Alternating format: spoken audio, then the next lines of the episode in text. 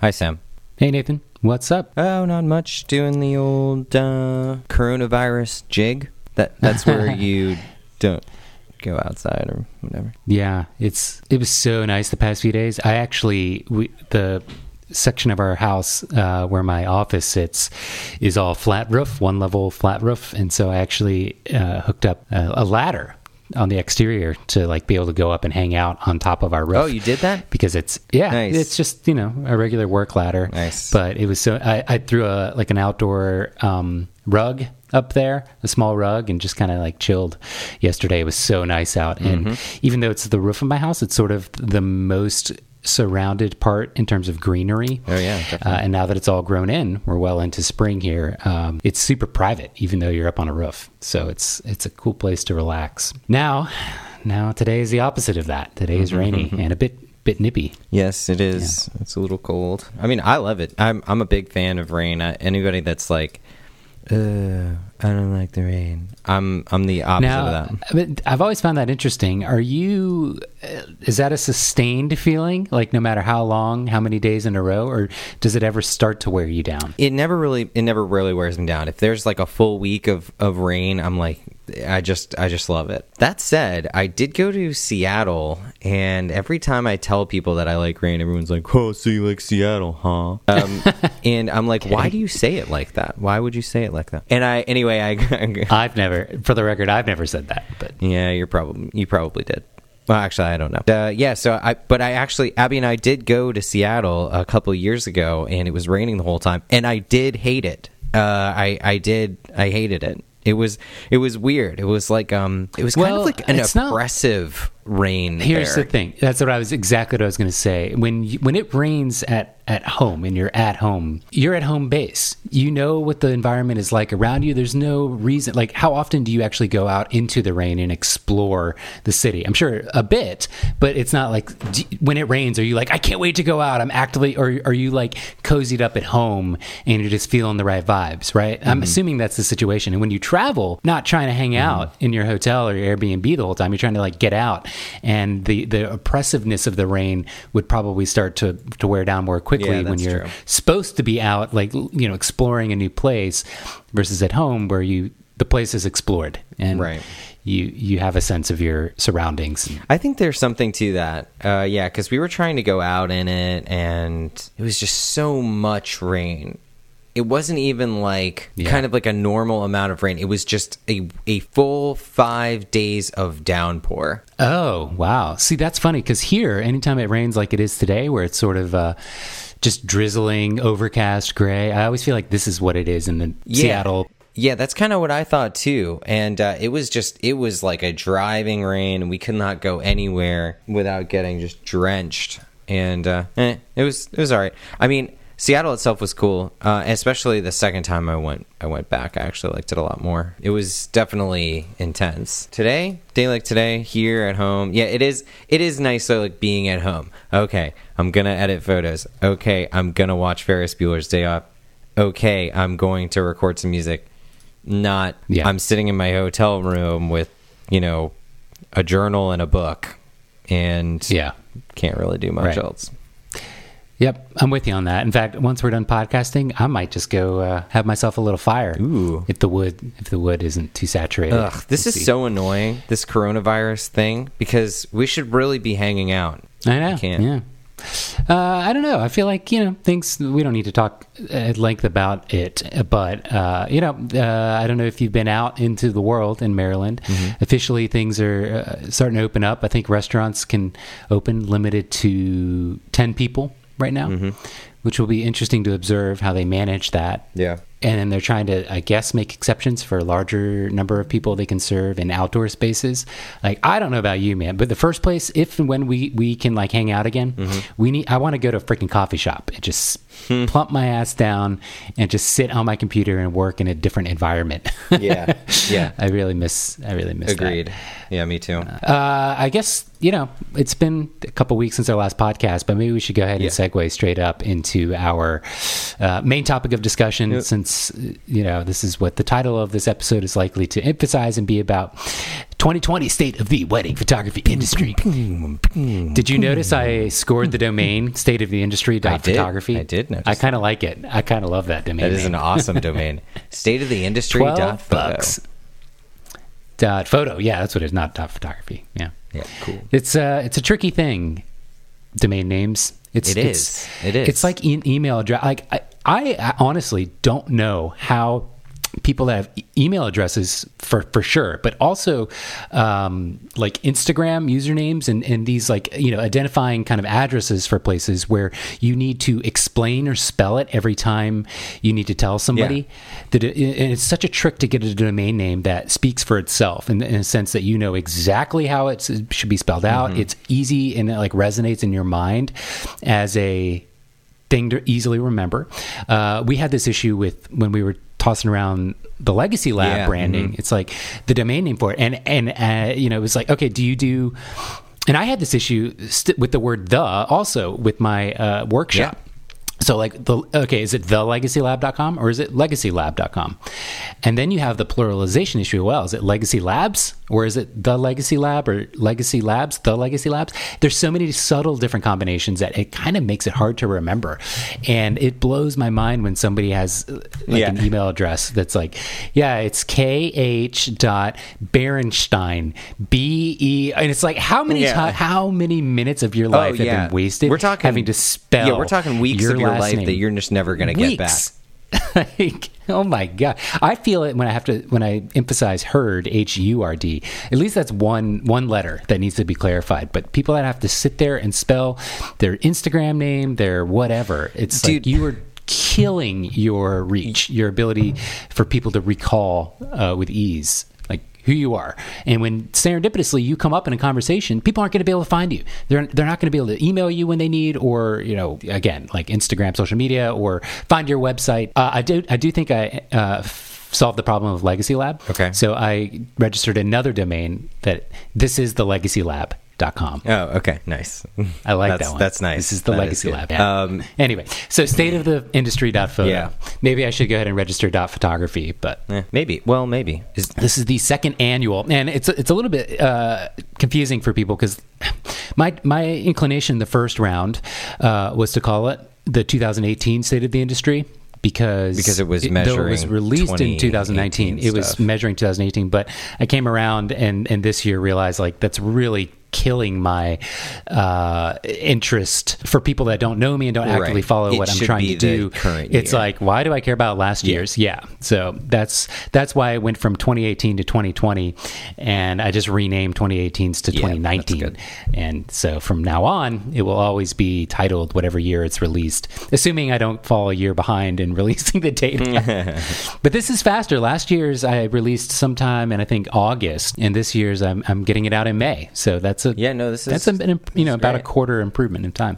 And next year I hope to get it out even sooner, since things in terms of branding and style and all that are pretty solidified for how the thing should look. Right. But uh, what'd you think? Any first thoughts? Overall, it's it's really cool. It's um, nice to kind of get a yeah just kind of get a really easy to understand, not too long report. I think if it was any longer, it would be, you know, too long. But I think I think it's just right. It's not too short either. It seems like it's got yeah, a lot. Yeah, I, I label it as being forty-five pages, but a lot of those are just title pages, right. intro page. Like, yeah, there's probably twenty where it's actual like data that you're looking at. Right. Um. I overall, that those are kind of my. I mean, the, that's really my overall thoughts. It's very nice. Looks slick. Looks easy to understand. It's not too long. And I just had a bunch of. I just had a bunch of notes uh, to go through. But overall, looks awesome.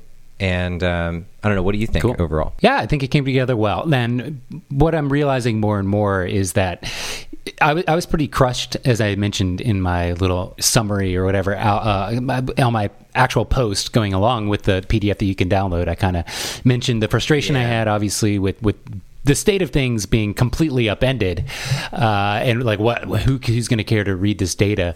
And in, in a way that that's that still holds true, but uh, you know, a lot of these numbers probably aren't relevant anymore. But that's okay. Like the, at the end of the day, this entire idea isn't really that valuable when you're looking at each year's report on its own, standalone, right. where it's really going to like the, the long term goal. You know, year four, year five is is going to be where the value really surfaces, when we can start to draw trend lines and see and have like a predictable sense of where things are going, not just where they are right now. Like that's where a report like this and a, and a project like this really yeah, becomes I mean, valuable. Yeah, you, so. you can look at you can look at this thing right now and be like, okay, cool. Uh, I guess I fit somewhere in here. What really becomes, yeah, what really becomes valuable is comparing it year to year and seeing, okay, comparing this year's to last year's. That's you know that's you know that's fairly interesting. But comparing this year's to the following year, now that's going to be something crazy.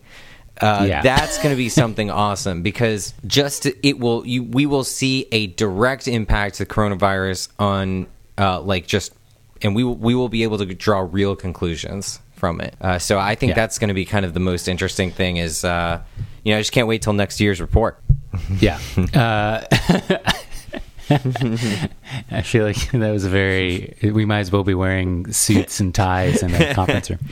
Yeah, the um, you know the synergy of this uh, these logistic reports are really going to increase our uh, abundance of, I don't know. I don't know. I don't know any yeah. business speak. Now, that being said, I, and I'm, I'm sure we can circle back to wherever you want in your notes as we get going down here. Uh, there are cool things that you can look at. And if you actually dive into the, the Excel spreadsheet data, uh, a fellow patron supporter uh, who's a professional kind of data guy in some capacity created what they call cuts, some cuts against some of the questions so that you can compare people that answered um, how long have you been a professional photographer? Like that data is held up against uh, a specific set of questions. Questions like number of years in business. Gotcha. So you can actually look at the X Y axis in the Excel spreadsheet and see, uh, let's, let's see here. Um, the number of people, well, let's go to a more interesting question than that. So the number of people that have been in business the longest, eighty-seven percent of respondents answered six to ten yep. years, and the vast majority of them photograph weddings. That's cool. That makes sense. Probably implied. Mm-hmm. So that's a simple conclusion you can draw. But there's other more interesting things once you start to kind of go through one question at a time. How many weddings, six plus hours of coverage, did you photograph in two thousand nineteen as the primary photographer? So the data seems to trend toward uh, people in years one, zero to three. The vast majority only photograph between one and five weddings on their own. That makes okay. sense. And then the numbers kind of trend again toward the, looks like they center around the peak uh, between six to ten years, photographed between sixteen and twenty-five weddings a year. Hmm. Uh, and then there's equally the exact same amount. twenty-seven percent of people responded uh, if they sh- if they have been shooting for eleven to twenty or plus years, they also shoot between sixteen and twenty-five. That's interesting. And there's a noticeable drop off between twenty-six and thirty-five for those, but it does yeah. still trend in that direction. It's really interesting. I'm going to have to show you. Yeah. Actually, let me share my screen so you can sure. see sort of what, what I'm discussing. This is all like you know riveting podcast uh, talk. When you can't I am actually. looking at so a can you full. See? Sheet of numbers right now. I mean, we're talking numbers. Here? So here we go. Can you actually make out what the letters are yes. and numbers are saying? Okay. So we this is uh, the columns are colored mm-hmm. uh, from like one one group to the next, okay. uh, and then the yellow. That's where uh, like significant peaks tend to sort of form. So you can look at, for example, uh, let's go to another section. So this question, what was your average wedding day total package price? Okay. And then it breaks down the, the different blocks that people could respond. Yep. So you can compare that response to a specific region. Right here, this set of uh, mm-hmm. this block is the regions. This block here is how many years those people have been in business versus how many um, uh, descriptions there are. So this is uh, photography, weddings versus something else, blah, blah, blah. So if we look at this question, what was your average wedding day package price, we can start to go over to each section. So let's go to what state do you primarily do okay. business in? This is broken down by region. Uh, and it looks like if you start to look where the yellows clump together and where the percentages peak, thirty-three percent of people in the Midwest okay. answer between three thousand dollars and four thousand dollars. Okay. So for the Midwest, the, the vast majority of people charge between that amount. Yep, one third. In the, in the Southwest, looks like it trends even lower. You see that? Yep. thirty-three percent of people said between two thousand and three thousand. Okay. Let's see for us. So that's the Northeast, Northeast I region, guess. Or, or maybe I we're guess. Looking at between. So that, that peaks around east? twenty-three percent yeah. in the four thousand to five thousand dollars range. Okay. So uh, twenty-six percent in the three to five. So we're in the like three thousand to five thousand dollars range if you want to mm-hmm. blend between these two numbers. Um, I do not live in the U S. Look at that. Thirty-four percent. The vast majority of people shoot in the one, one to two thousand dollar range. So you're mm. you're having everybody outside of the U S gravitate toward this one to two thousand dollar range, versus the U S as a whole. If you start to look yeah. at all these numbers together, kind of gravitate in the three to five thousand dollar yep. range, or, or that's three thousand. Yeah, that's, up to five thousand. Uh huh. Yeah, three to five. If you start to kind of look where all the yellows right. really center themselves. That is cool. Uh, that is really interesting. Interesting way to look at the data, yeah. right? It's it's it's kind of fascinating. The, the longer you stare at it, the more it starts to make sense here. So let's see. Let's look at what was your average wedding day booking price versus how long you've been a professional photographer. So this is all regions all over the world combined into uh, how long oh, you've been okay. a wedding photographer. So um, let's see. Zero to three years, thirty-eight percent responded that they charge between one and two thousand okay. dollars. So that's pretty good. That's the peak. Yeah, that's thirty-eight percent. Yeah, that's fine. If you've been shooting for that's one to good. three years and you're already up to you know a thousand or two, uh, that's that's great. That's, yeah. yeah. thirty-seven percent um, of people shooting between four and five years charge between two and three thousand dollars. Yep. It keeps trending up as you might expect. Between six and ten years, peaks at uh, thirty. Ooh, that's oh, interesting. Look at that. Thirty percent. Ah.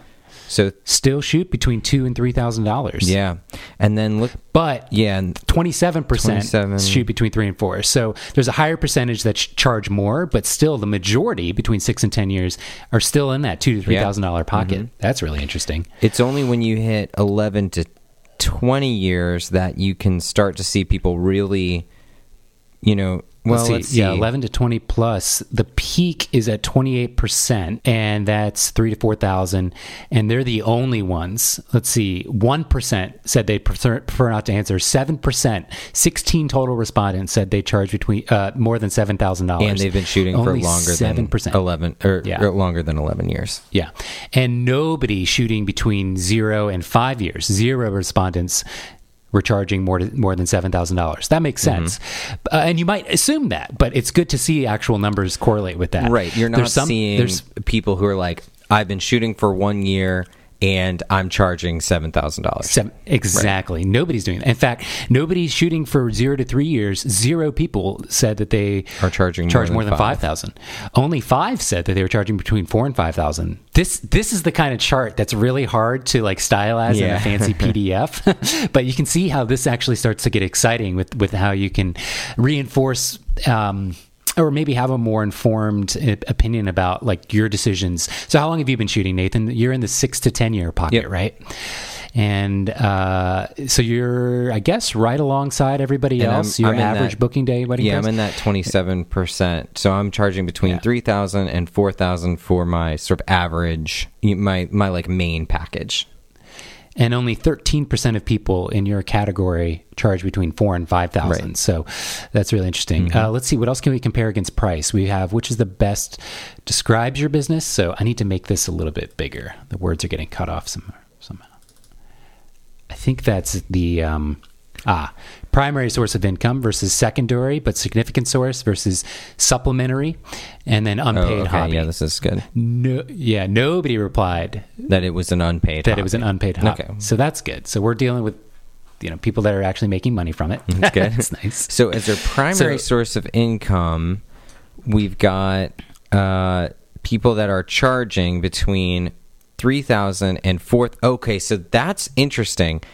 So as a primary source of income, we've got people that are twenty. So twenty-nine percent of respondents that say that it's their primary source of income are also charging between two and three thousand. Right. And then twenty-six percent say that it's between three and four thousand. Right. Okay. As a yeah. se- secondary, su- significant but not primary source of income, we've got people that are charging between one and two thousand, and as secondary, supplementary. Supplemental. So basically, for everybody who's not shooting with a with their photography business being their primary source of income, they are duking it out between the one dollar and three thousand dollars market right. bracket, which seems to be where most of things are saturated. It's crazy. No, no, no. two thousand. Very few people. We're looking at two thousand. Oh, and well, no. I, I'm looking at this block here where the vast majority of people responded between secondary okay. source of income, oh, those okay. significant all right, all right. or yeah, supplementary. Yeah, yeah. Mm-hmm. They are purely locked in this range of like zero to three thousand right. dollars, what they're charging, versus people on the primary source of income. Everything's trending up closer to this twenty nine to twenty six percent range, mm-hmm. which is two thousand to four thousand dollar price point. So that's that's interesting. That's a lower trend than I would hope to yeah, see. Yeah, agreed. Yeah, I, I'm I really bummed that, that more more people didn't respond, saying they were in the three to five thousand dollar range as a primary source of income. Yeah. Yeah. I mean, wedding. You're going to, okay, well, what about people that, what about a number of weddings? Is there, is, is there a, uh, yeah. So let's see how many weddings, like how Six many plus hours did you photograph per, yeah, per year. So let's look. So as, um, so the question is, how many weddings, six plus hours of coverage, did you photograph in two thousand nineteen as the primary photographer? So this is not including people that maybe second shot some weddings. Um, vast majority for people that make weddings their primary source of income, twenty-nine percent said between sixteen and twenty-five. Okay. Yeah. But how that compares to how much money, I think I'd have to create a separate yeah. cut of data yeah. to, to take those. Yeah, that's a little tricky. That's tricky. Because what I would like yeah. to see is, how many people are using photography as their primary source of income and are charging? What would be great to see yeah. is like these forty-five people that responded that they make between five thousand dollars and six thousand dollars mm-hmm. per average booking. Of those forty-five respondents, how many of how many weddings are they shooting? Right, exactly. That, exactly. Yeah, that would be that my would be, question. That'd be fun to play out. I need to f- play with the data more to figure that out. And that's where hopefully next year's and the year after, or sometime when I can assess and create a budget to do this, I want to create an interactive dashboard at the domain that we talked about earlier, state of the industry dot photo, so that you can make those things. Yeah, that would be really cool. If it was yourself. Yeah. yeah if it was, uh, if it was interactive. Yeah. I'm trying to see if there's anything down there. So let's look at this. Let's look, moving on. Uh, what was included in your average wedding day sure. package? So for people, I don't know that we'll see huge deviations depending on if it's your primary, secondary. Yeah. Okay. So it looks like, uh, let's look at for how long you've been shooting okay. and then how that correlates to what's included. Okay. So, uh, ninety more than ninety percent of everybody who's been shooting longer than four years across the board include high-res files. Um, only, well, not only, uh, still a significant amount, but seventy-eight percent of people shooting between zero and three years include high-res files. Okay. So that's interesting. I wonder if people are trying to make up for low low cost by adding high-res files as like an add-on people can purchase or something. Yeah, that's, I don't know. That's weird. Um, it's still a significant amount, though. seventy-eight percent is a pretty big turnout. But yeah, um, let's see. Uh, second shooter. So okay, yeah, second shooter. So between eleven and twenty years, over half of the respondents. Okay, so over half of the respondents that shoot uh, that include a second shooter have been shooting for eleven to twenty years. Is that how I'm reading that? Is that am I reading yep. that correctly? Yep. So they include that in the average wedding day package.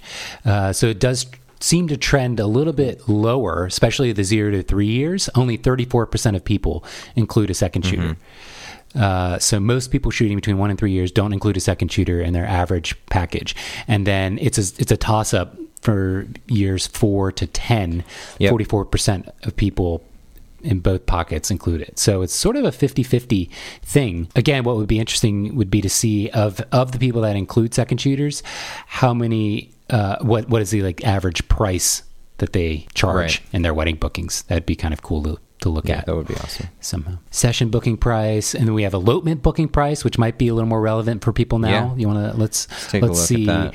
So, uh, But do you want to cut it against how long or? Yeah, uh, let's, let's do at, how long. Yeah. So how long? how long you've been a professional and how, well, I don't know if that would be all that useful. Um, yeah. Let's go to the primary source of okay. income. So photography is their primary source of income. Yeah. What was your average elopement booking price? So looks like peaks at forty-four. First of all, I'll yeah, say forty-four percent of the people don't, shoot, don't elopements. shoot elopements yeah. at all. So that seems like a bit of an opportunity for some. Uh, it looks like between four, fifteen and fourteen percent hover between five hundred dollars and one thousand dollars and one thousand dollars, fifteen hundred dollars. So it looks like we're we're hovering right around the one thousand dollars mark mm-hmm. if you just kind of split the difference between those. Yeah. For people that shoot weddings as their primary source of income, they and charge what they make from eleven hundred. They they charge between a thousand and fifteen hundred yeah. for elopements. It looks like nineteen people, two, but that's only two percent of the respondents. But nineteen people said they charge over three thousand dollars for an elopement. Wow. Huh. Now let's compare that against uh, male versus female versus prefer not to answer.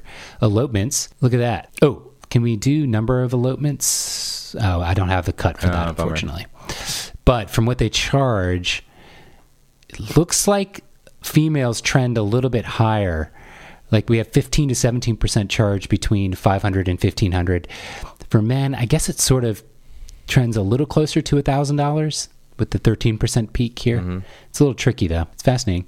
Anyway, this is riveting podcast yeah, talk, I'm sure. I'm sure. I'm sure everybody out there in podcast land is glued to their headsets. How much of your revenue depends on print sales? So that was actually a question that I had because uh, on there, was it was print sales only albums? Is that what you were talking about? Yeah, it's clear. It's specified to say only albums. Okay. Yeah, because um, it just doesn't seem like there's that much money in print sales. But then again, you were only talking about albums. Was there nothing in, in the? I can't remember. Was there was there not an entry in the? Um, no, I don't think there was, about I don't think there was like an sales. overall, I don't because so. I think that would be really useful to have in the future just because like, oh, there is. How, so I don't know if it's oh, breaking out in the Excel. So, oh. so how much of your revenue depends on print sales, non-album? Oh, print. Zero to ten percent was ninety percent of respondents. Wow. So see, that to me is very, it's very significant. I, I'm, what I'm looking for in all of these things is like, what opportunities are there? What are the what are where are some gaps?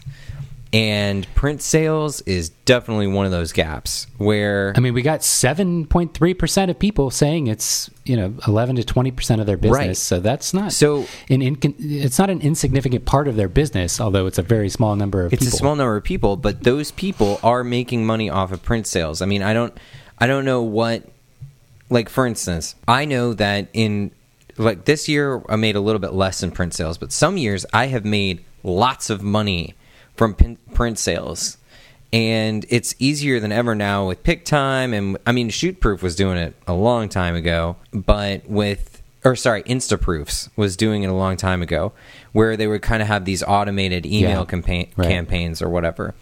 Um, it's easiest now with with your uh, or with um, with Pic-Time, but. Um, Print sales is a huge opportunity to make extra money uh, in your, yeah, in your uh, in your business, and I think that the fact that ninety percent of people said that it's not really doing much for them, that they're not making much money off of it, there's an opportunity right there. I think I think we can, you know, as photographers, I think I think it's so great to have physical prints. Agreed. Um, yeah, it's it's tricky because I wonder tricky. if it, obviously it's a societal thing where people aren't everything's digitized, so people are fine with like stuff being on their phone background or something like that, their wallpaper for their computer. But yeah, what can we do to push push print sales back? I wonder if some of it's like, yeah, we really do want print sales, but they just never get around yeah. to it. Mm-hmm. Versus maybe well, prints are too expensive right. because everything's so digitized. People, but then you look at entire companies like Fractal and all these like framing companies that are popping up left and right that are that are really pushing, um, you know, physical prints. Yeah, uh, the, what's the album company? Artifact. Yep. Uh, Uprising, mm-hmm. which make like these cool little Instagram print books for like. really cheap. Uh, and these entire companies are surviving by people actually buying prints. So there must be somewhere in the world that you can, yeah, just wedge it in. But I don't know. I have, I don't know how long you've been running a, your galleries on Pic-Time now, but I've had uh, more sales than I've ever had from any gallery host on Pic-Time yep. over the last six months. Yeah. Um, Pic-Time is, Pic-Time is so great. Uh, I'm going to be sort of using them a lot more this year, uh, given that I now finally understand how, how some of the automation works. Yes. But, uh, okay, moving on. Word of mouth uh, seems to be the main source of leads uh, for everybody. Yeah. Do we have that broken down in the, let's see, do you offer high-res files? Let's see, do you offer U S B key? Blah, blah. Oh, that's an interesting one, real quick. Question sixteen, do you offer U S B key or hard copy backup for your deliverable? Mm-hmm. Look at that. If you don't live in the U S, sixty-two percent of people said they offer it.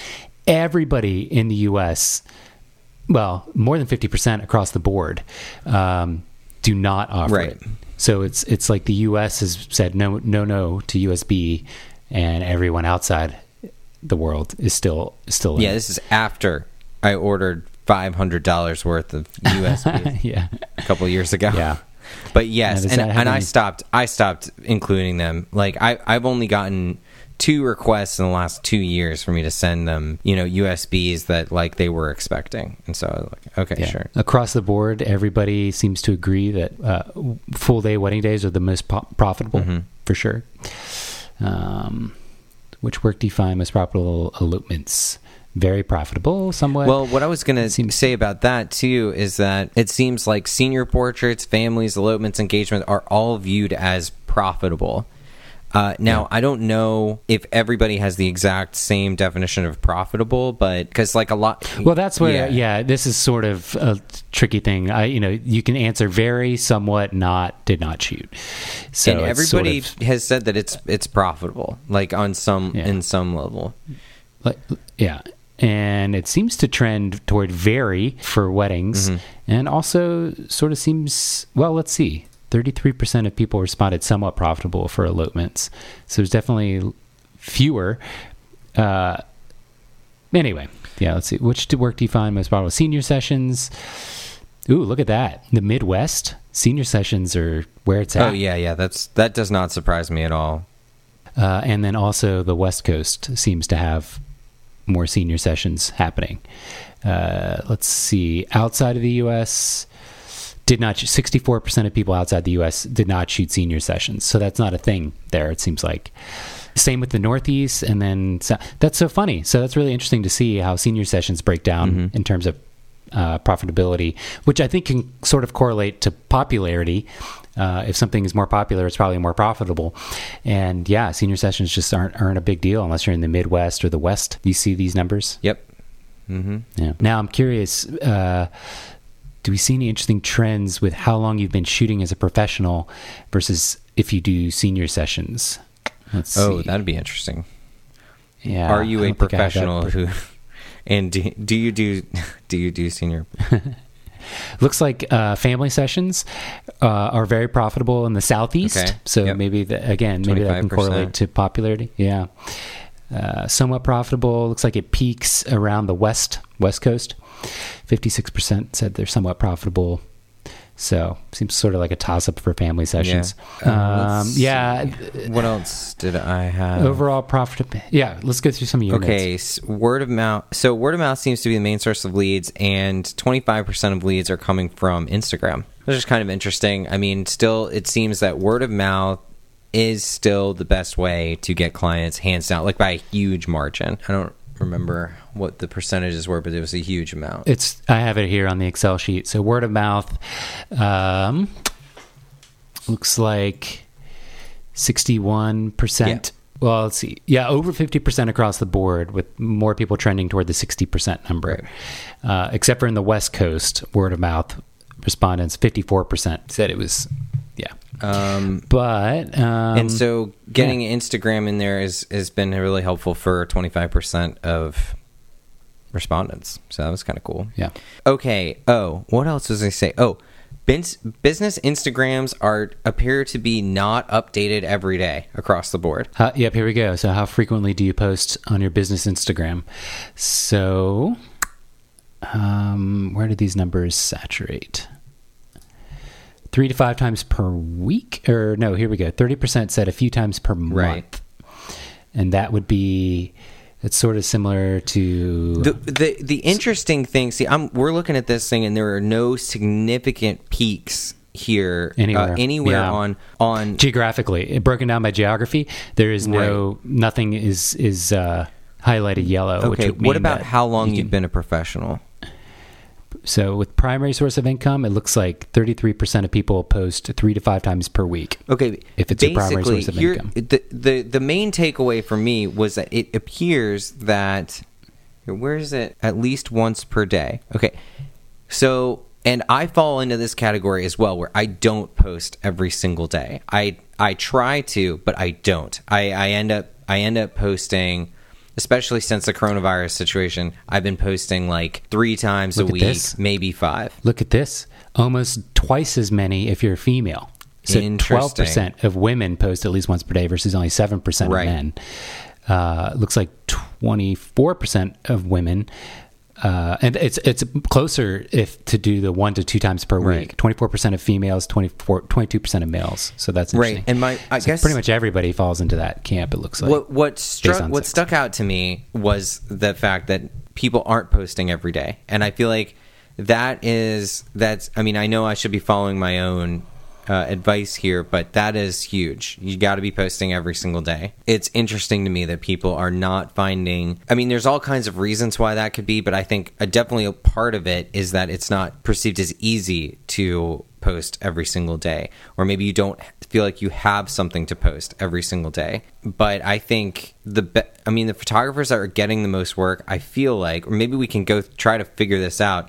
The, the photographers who are getting the most work, they must be putting out more content. Yeah. Um, so well, you, think. you would think so, yeah. at least. I don't know if, if we can figure that out in this data somehow. This would just, I think this is a bit of a wake-up call, not just to me, but I think should be to our industry, that it appears that people are not posting enough. Look at this. The eighteen percent of people where it's just supplementary mm-hmm. income don't have a business Instagram account at right. all. So I guess they just keep it personal. Yep. That's interesting. Yeah, I guess that makes what about, sense. Oh, I'm surprised. People, okay, who, wait, hold on, go back up. Yep. So, okay, people that have been shooting, or how long you've been a professional corresponding to business Instagram account. Uh, okay, there's nothing really there. Yeah, it's tough. It's so I think when we see a chart where there's not a lot of yellow highlights, that means it's yeah very kind of spread out across the board. It's tough to draw any, like, if you could draw this out on a graph, this would there would be no peak. Uh, so it's hard to point to anything. Everybody's doing whatever they want when you don't see any any yellow highlights. Okay, but, uh, another another interesting one. This is just kind of a an easy one, but seventy percent of people are shooting with D S L R, thirty percent mirrorless. Cannot wait for this thing next year uh, to see. Oh yeah, if you know if that changes. That that that to me was kind of. I don't know. That's just going to be kind of funny to see. And going along with that, uh, Sony's at about twenty percent of the market share of full-time wedding photographers here in this, you know, of the of the people surveyed. twenty percent. twenty percent. Wow, that's crazy. See, that's where I, I was... I desperately wish I'd started this like twenty twelve, because then we would have seen what I would imagine is, is accurate to our feelings, that Sony has, you know, kind of swooped in from out of, uh, from zero to be the vast majority, or not majority, but like on, on a trajectory to overtake everyone. Yeah. But it's hard to say that for sure. I'm assuming that is the case, but like, that's why we need these reports. Right. Every even year, though yeah. one year after, you know, one year on its own is sort of boring. Gosh, I can't wait till we have like a decade's worth of these. Yeah, it would be so cool uh, to see that data. I'm I'm also going to start adding questions about videography in there. Oh, definitely. Because I'm curious to see if we can start to see swings in people um, trending more or less toward videography as something they offer or not. Yeah. Here's something. How are you furthering your education? Yep, so I was going to mention that too. Lots of people furthering their education on YouTube. Yeah. Some of this is probably skewed by the fact that I'm spearheading this project, yeah. and, and Patreon has one little peak. forty-one percent of Southeast people are Patreon uh, subscribers in some way, not just to me, but in general. I would imagine that trends toward my, my yeah. actual patrons being a lot in the Southeast. Um, here we go. YouTube. Yeah, look at that. Between So if you've been shooting between zero and five years, YouTube is your primary source of furthering yep. education. But But look at that, workshops. It's a close second there. Yep. Same and with blogs. So if you're shooting between zero and five years, you are you're on Instagram and you're going to workshops. At least half of you are. Look at this. And blogs. One-on-one mentorships, not not so popular. Not so popular at all. I feel like one-on-one mentorships. Though, I bet you. I bet you we see that go up. Uh, because think so? In coronavirus, I think it would be really helpful to have. I mean, really, the fact is, and this is something I learned a long time ago that I've only somewhat taken to heart, which is having a mentor in some way, shape, or form is absolutely crucial as an artist. If you yeah. can find anybody that will mentor you, that is absolutely huge, whether it's paid or not. Like if you, if there's just like a person that you know that's like your neighbor down the street who's like, you know, he, he used to shoot for National Geographic or something. Dude, go to him and ask him questions, you know, about yeah. what, you know, or, or, you know, find somebody who's like on Patreon who will mentor you. It's so helpful. And I think in the coronavirus meltdown, we're going to have, hopefully, we'll hopefully see a little bit more one-on-one relationships with people, be like, you know, video, probably like a video mentorship type thing. I would kind of hope to see that. And that should yeah. kind of raise the whole state of the industry if more people are being mentored. Let's get back to the what is your uh, highest source inquiry, successful inquiries from people that booked with you. Uh, I just sure. wanted to see Facebook ads. Look at that. Facebook ads. Low. So low. So low. What about Instagram ads? Look at that. Like nothing. None almost. It seems that like one percent of people that don't live in the U S said Instagram ads led to successful bookings, but that's one percent. Six people, six people. Out of over a thousand. That's crazy. Maybe those six people so know let's, something let's we don't. Word, word of mouth here. I mean, it looks like Instagram organic, Google organic. What about Google ads? Do we have Google ads? Look at that. Where? Nothing. Nope. Nobody's getting inquiries yeah. from, like that successful leads from ads. Interesting. But I will say Facebook ads seem to have a noticeable edge. It's still tiny. Piddly numbers, but but like still, less than ten that's the only the one board. That seems to, to really have anything on it. Uh, I'm curious what the other is. four percent of people in the Southwest said other. Anyway, that's fascinating. And look at this. Google organic does trend much, much higher uh, the longer you've been in business. Makes sense. I'm guessing your website has a lot more yeah. mm-hmm. eyeballs and sort of, sort of backlinks built out. But it's... it's Mm, this is so fun to just stare at. I know. I feel, and, and like, so at the end of the day, you know, you look at this stuff and it's like, it's fun to tease out little things and, you know, what do you do with it? I feel like just exposing yourself, looking at these charts for like ten or fifteen yeah. minutes, maybe a couple of times over the course of a couple weeks, sort of just like logs it in the back of your head. It kind of registers it as something to be aware of. And it's, and it can not necessarily revolutionize your approach, although some things I think maybe you could, if you've been doing something totally wrong in your business, like spending thousands of dollars on an Instagram ad or something like that, expecting it to revolutionize your business. Uh, clearly, I think the numbers show that that's not likely to, to, to happen. Yeah. But e- even if you're not drawing like revolutionary, eye, you know, eye-opening experiences from this, like it's just like reaffirming or, or subtly nudging you in a, in a direction maybe you hadn't considered before. Sure. Uh, is that am I making sense there? Totally. No, I think, I guess I think a lot just of these looking at the numbers, you know, after a while they do start to make a little bit of sense. Yeah. And I'm not a, a data person really, neither are mm-hmm. you, I'm assuming, Nathan. This isn't something that I'm like that excited about, no, but once but you, you actually can, start the conversation, it's easy to, it's, it's pretty straightforward. You yeah. can start seeing, like you can start seeing, especially since the, the important parts are actually highlighted. Yeah. Um, you can definitely see. I mean, if you're see. in the Southeast, it's so cool to just be like, oh, boom, you're located in Southeast, very profitable family sessions. You should probably start doing those yep. if you're in the Southeast. Uh, maybe, maybe not if you don't live in the U S. But it's tricky too, because you can look at some of this data. Like you mentioned earlier, I can't remember which chart we were looking at. Oh, print sales. You could look at that as an opportunity. Yep. You know, like that nobody else is capitalizing sure. on. If if it's something you think you can figure no, out. There's stuff in it's here. It's interesting, but um, and also top five stylistic trends noticed in twenty twenty: dark and moody, light and airy, orange tones, desaturated greens, prevalence of presets. I mean, take you know take the Sam Hurd approach and don't do anything that people are doing, uh, you know, or whatever it is. Like don't, uh, you know, whatever people are doing, do the opposite of that. I mean, you there's an opportunity here for some dark and airy, some light and moody, some uh, yeah. some blue let's go tones. Like blue toned. Yeah. Yes. Yeah. Let's let's exactly. saturate the hell out of some greens, and um, you know, come up with your own presets. Yeah. And I think, you know, there's there are opportunities here that uh, I think these that at least in. That that's when I think a lot of sort of the short-term value of this type of data um, can can have is that you can say, okay, here's what was popular this year. Now, is there a way that I can either go towards that if I'm new, or away from that if I'm if I've been stuck in something for a while? Like if I see myself, if you see yourself in every single one of these straight down the middle. You know, you can you can take it in two ways. You can say, okay, I'm doing something right, I should keep going. Or you can say, you know what, I'm starting to feel a little bit in kind of in a groove that I don't want to be in. So let's get out of that. And where, and this can literally show you data to show you exactly what people are doing, and that way you can, you know, turn and run the other way if you want, or hop right into the groove, especially like, yeah, you can hop right into the groove and say, okay, my stuff has not been dark and moody. I want to shoot dark and moody. How am I going to do that? Okay, lots of people are figuring out stuff on YouTube. Okay, I'll try that too. You know, you can you can do any you can do a lot of stuff with this data. It's pretty exciting, and I, I wish I had recorded this as a visual. Yeah, that would've been cool. um, podcast, because uh, I'm planning to do this exact kind of breakdown and walkthrough just as a standalone tutorial, but maybe we'll have to re-record this cool. with the video. Uh, so it's probably more fun to have a conversation with somebody when you're explaining how to look at this data. Oh, yeah, totally. Especially but, one with such great comic relief.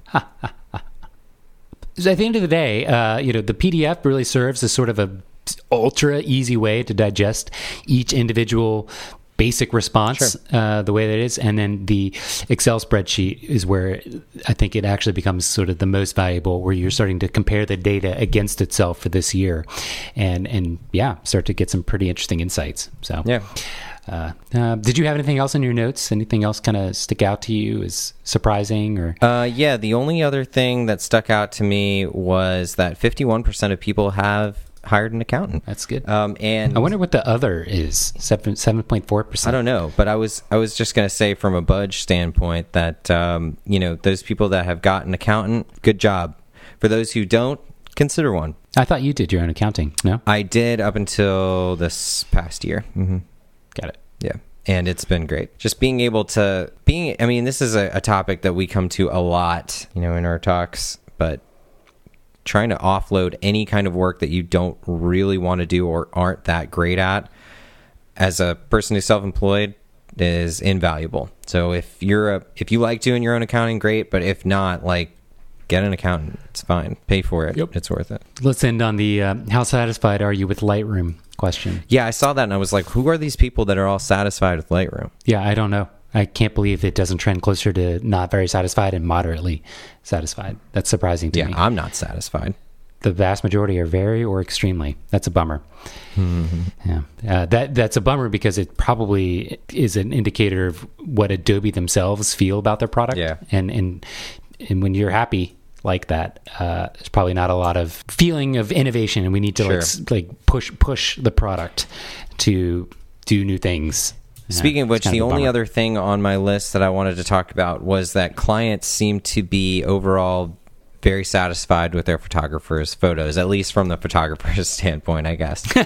That's the problem. The question's kind of silly. Uh, you have to assume, hopefully, some of those photographers that responded are doing client uh, polls yeah. or something like that. Or at least getting, and, uh, m- maybe receiving some email that, uh, or you know, from, from most clients yeah. that are like, "Hey, we really loved our photos. We're very satisfied." So, yep, yep, yep.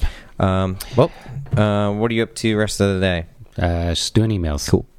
Same. Doing emails. How about you? Uh, I am going to be editing some photo and some video of a shoot I did this past week, and then uh, that's not, that's about it. I think I'm going to knock out a couple of emails myself, and unfortunately, I cannot go on a bike ride today because it is raining. Not fun. All right. Well, I uh, guess that's right, it. Well, thanks everyone for, for listening. Uh, go to state of the industry dot photo if you want to check out the Excel spreadsheet and then the, the basic, more P D F, uh, more basic P D F yourself. That'd be great. And uh, let us know what you thought of this data. Well. Bye. Awkward. Awkward.